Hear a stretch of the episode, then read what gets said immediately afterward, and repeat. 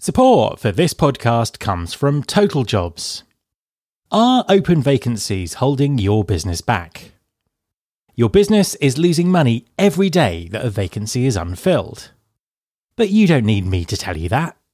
What the team at Total Jobs do want me to tell you is that the days of posting and hoping are over. Let go of what's holding your business back with technology that's bringing businesses and people together better than ever before. Get in touch to find out how Total Jobs can improve your hiring. Visit totaljobs.com online today. There's been more of scientific discovery, more of technical advancement and material progress in your lifetime and mine than in all the ages of history.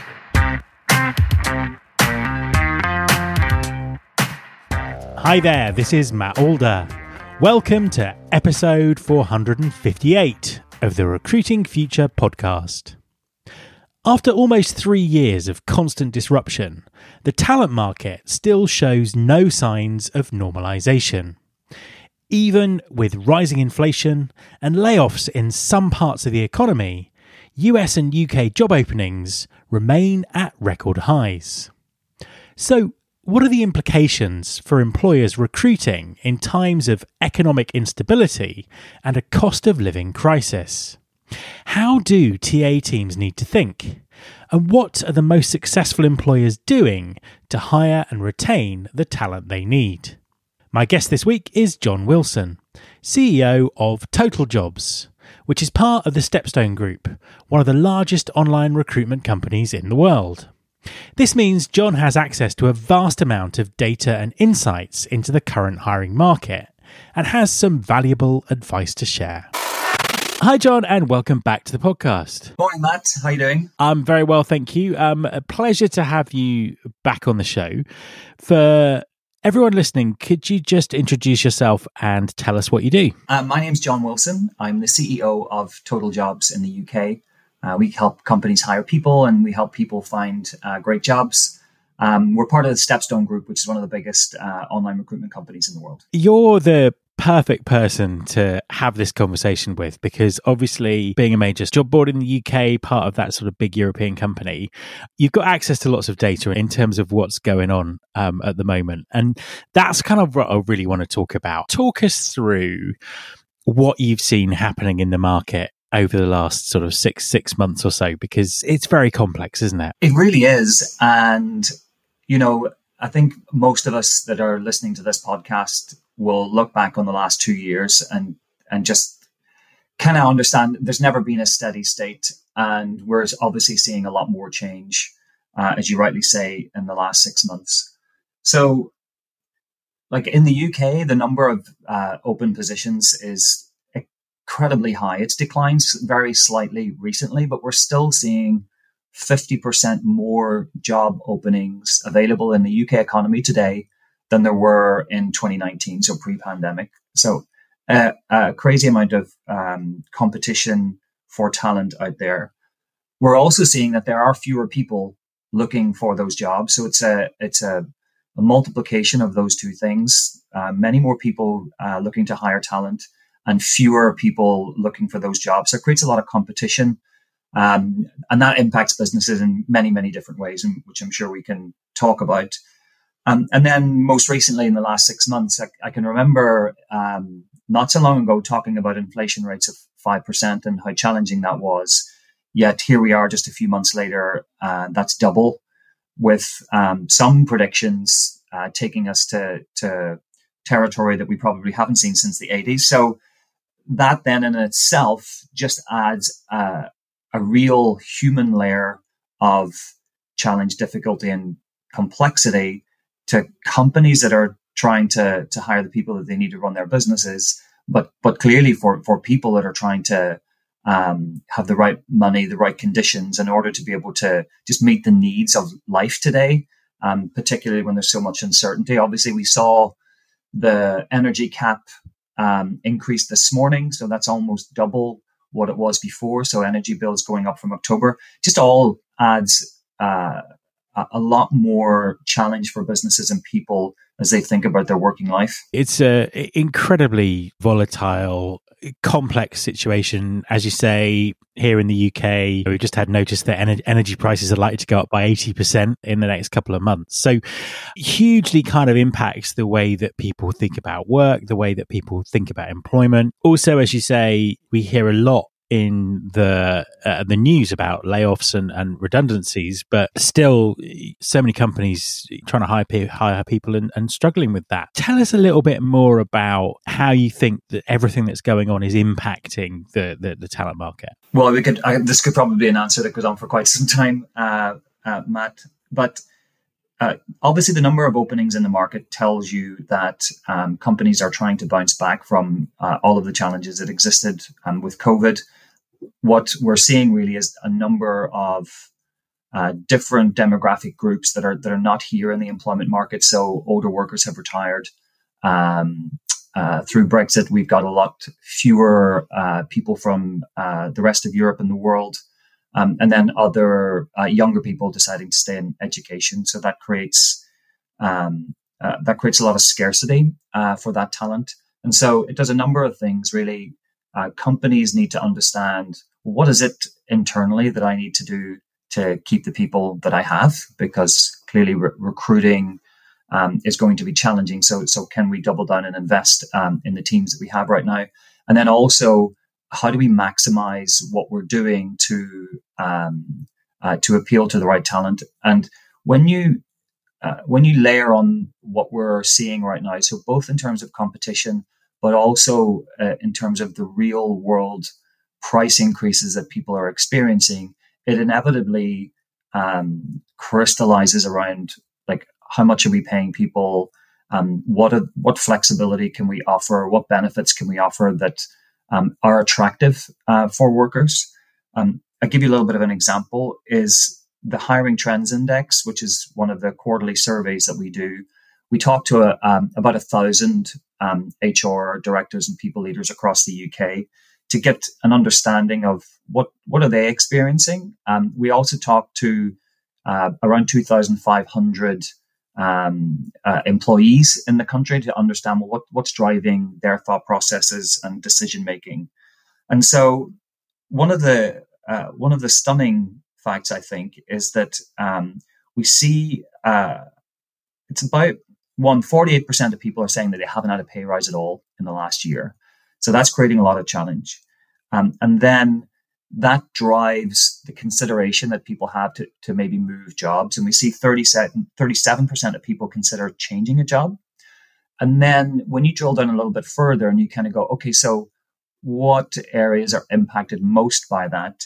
Is when you get into key worker territory, so people working in the healthcare and the care industry, people working in education, actually rises to just under 50% of people considering changing jobs right now in this present moment, predominantly due to um, the rising cost uh, of living. I mean, that's obviously unsurprising, but but very unprecedented, isn't it? It's like normally, if there's a recession or there's hard economic times, people are more likely to stay put, aren't they? Yes, uh, clearly the story that we've been telling for um, the time pre this cost of living crisis is about the, the competition out there in the market. And, and I think um, we all know that when we were in lockdowns, is those face to face businesses, hospitality and retail, experienced um, probably some of the hardest times. And then those um, essential uh, businesses, deliveries and uh, care, etc., um, they experienced uh, a lot more growth. And I think through that time, we did some research on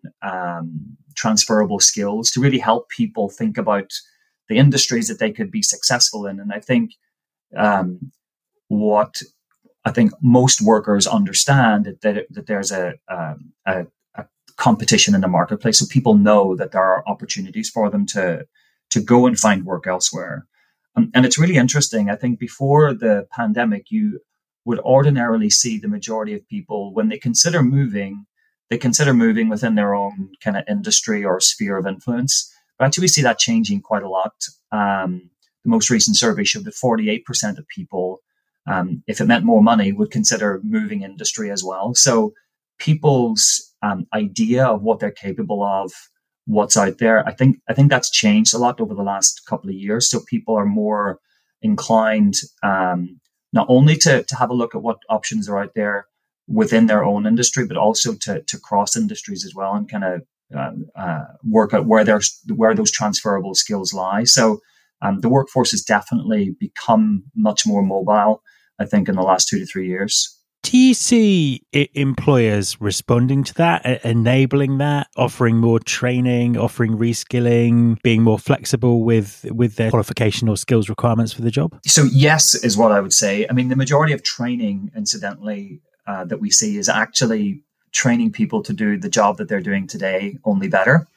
Um, so a lot of companies, when they're thinking about training, they're not thinking about um, bridging those skills. Um, but actually, what companies are trying to understand is for the role that I need, like what are the core competencies that um, would make someone successful in this role, and whereabouts um, in other functions, roles, or industries do those same competencies competencies exist? And so you find companies now that are much, much more willing to um, to not be stipulating must have five years or four years experience doing X role, and actually must be able to demonstrate um, particular core competency. So we so we definitely do see that, um, and then we actually see um, the numbers really quite high. Over ninety percent of companies that are actively um, changing things within their business to um, to lessen the impact of the cost of living crisis too. So I think uh, most businesses are aware that they need to be flexible when they're looking for talent, but also they need to be meeting the the challenge of the day, which um, obviously is is uh, how people kind of meet their uh, their commitments in their daily lives. And what kind of initiatives are you seeing companies ad- adopting there? Because obviously, pay increases would be the, the first thing that comes comes to mind. But, but what else are organisations doing? It would probably come as no surprise to you that the idea of working flexibly, working hybrid, is um, uh, massively important for people. Um, and when you think about well, what what does that help um, people with when it comes to the cost of living crisis. And a lot of that is about, well, if I'm working flexibly, I can minimize childcare costs or I can travel outside of peak times. Um, if I'm hybrid as well, as it means I'm not having to travel five days a week and I can travel fewer times um, during the week. And then actually, there's some expectation as we go through the winter that, that actually what you might find really is, is that people start to come back to the office more as heating bills and, and what have you increase so that they can go there. And then even things like making sure um, you're offering uh, even like food and drinks and stuff like that while you have an office location is is high on um, candidates list of things that would make them attracted to particular companies. So they're talking about that a lot. Um, I think then um, within companies, there's uh, there's an awful lot of things that that we can do for existing em- employees, and we see that coming out in the surveys. And these are things like um, uh, matching inflation for pay rises, but also benchmarking to make sure that not only are you increasing salaries, but that the salaries are at the right level for the market as well as the bonuses, etc. There's, there's uh, quite a lot of that um, going on, and then things like. Uh, uh, I mean, it, it seems so simple, but employee assistance programs that can help people both with financial questions as well as mental health questions and, and give employees support around that is actually really, really um, quite important. And then feeding on from that, it's those kind of well-being activities that happen within the company. So part of it is financial, part of it is flexibility, and then part of it is supporting people, um, regardless of whether those issues exist inside the workplace or outside of the workplace focusing on the, the recruitment aspect of this, we said at the beginning of the conversation that there are lots of employers still competing in very, very difficult markets for, for, for talent. You obviously mentioned lots of things there in terms of compensation and, and benefits and employee experience that employers can be doing to make themselves an attractive place to work. What should they be doing in the way that they market themselves? What are the employers who are kind of sort of cutting through the noise and really sort of getting to the talent that they need? What what are, what are they doing? So I think that um, clearly when you've got those foundational elements around, you know, how do you attract uh, the right uh, people and what is the package that you're offering? What is your employer value proposition, etc. Once you've got all of those in play, it's really about making sure that you're able um, to tell people what's happening there. And so I think uh, if I if I take it right back to the nuts and bolts as we think about advertising, and it's making sure, like actually, we see a 20% uplift in the amount of click throughs on advertising when you're actually able to mention like five non salaried uh, benefits with, within that job advert. So, really making sure that you're talking about that. But also, if you think, um, how do I make sure that I'm competing out there in the market? It's really about understanding. And we talked a little bit about benchmarking before when you're thinking about um, uh, uh, paying your staff uh, the right wage for the market. That's really critical when you're advertising as well, because when you want to generate the maximum number of candidates, you really need to understand well, what is everyone else around me doing to make sure that you're in line there so that you can um, be competing with the people around you but then also the uh, programmatically. So within the Total Jobs Group, we also um, have a product Appcast, which allows uh, companies to um, essentially uh, target their advertising uh, where it makes most sense, and so that way, then you're um, you're getting the maximum amount of exposure, but you're also able to make sure that when it's valuable to you, that you can increase that exposure, and when it's not valuable to you, you can decrease that exposure so that you got that flexibility in there to meet the needs of your own business. But I think that um, making sure that you're covering all of the angles when you're thinking about exposure is a, is a critical success factor to, to getting those internal applications. Um, the second part then that I think is becoming uh, much more prevalent for, for companies is like, how do I engage with people that are already in a job? Um, how do I um, think about those passive candidates. And so we see a lot more um, uptake within our business in a number of different things. One, it's that um, CV database search and how do we identify ideal candidates. And so as a company ourselves, we build tools that help you communicate with people that are already in, in other roles and, and direct them to yours if they want to apply. And then also using um, uh, AI conversational tools to be, able to really understand what it is that people want and then be able to direct them to your roles um, if that's possible for you. So I think um, a lot of companies will traditionally advertise and then screen the candidates as they come in. And there's a number of different things that you can do there. But I think it's also important in this market that we're identifying um, those candidates that are passive, for want of a better phrase, and actually helping them to attract them to your job advert as well. Final question, a difficult question given that we've been talking about just how sort of changeable and disruptive everything is.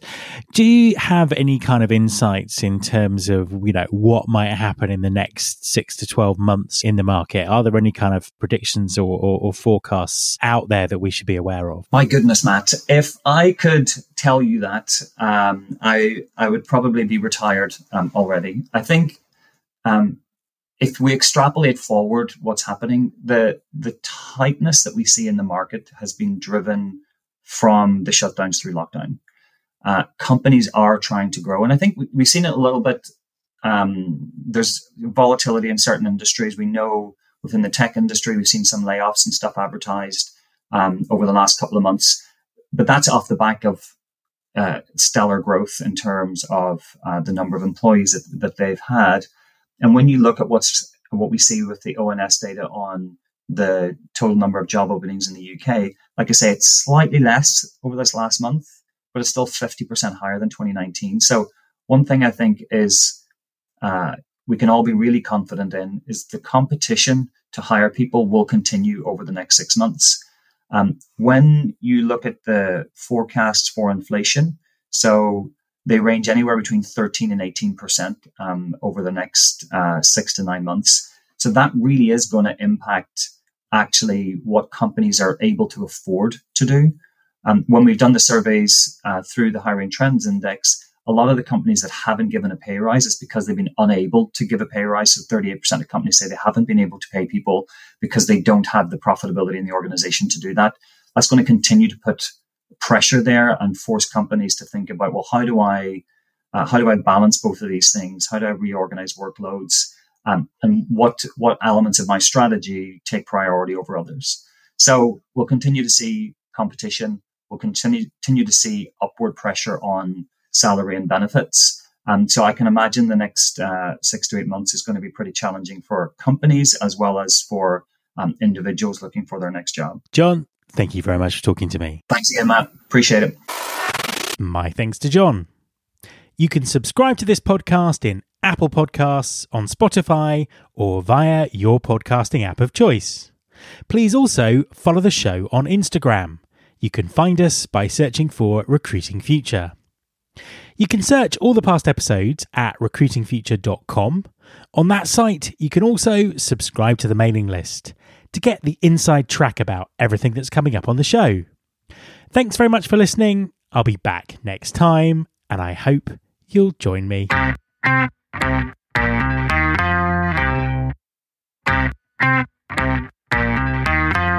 This is my show.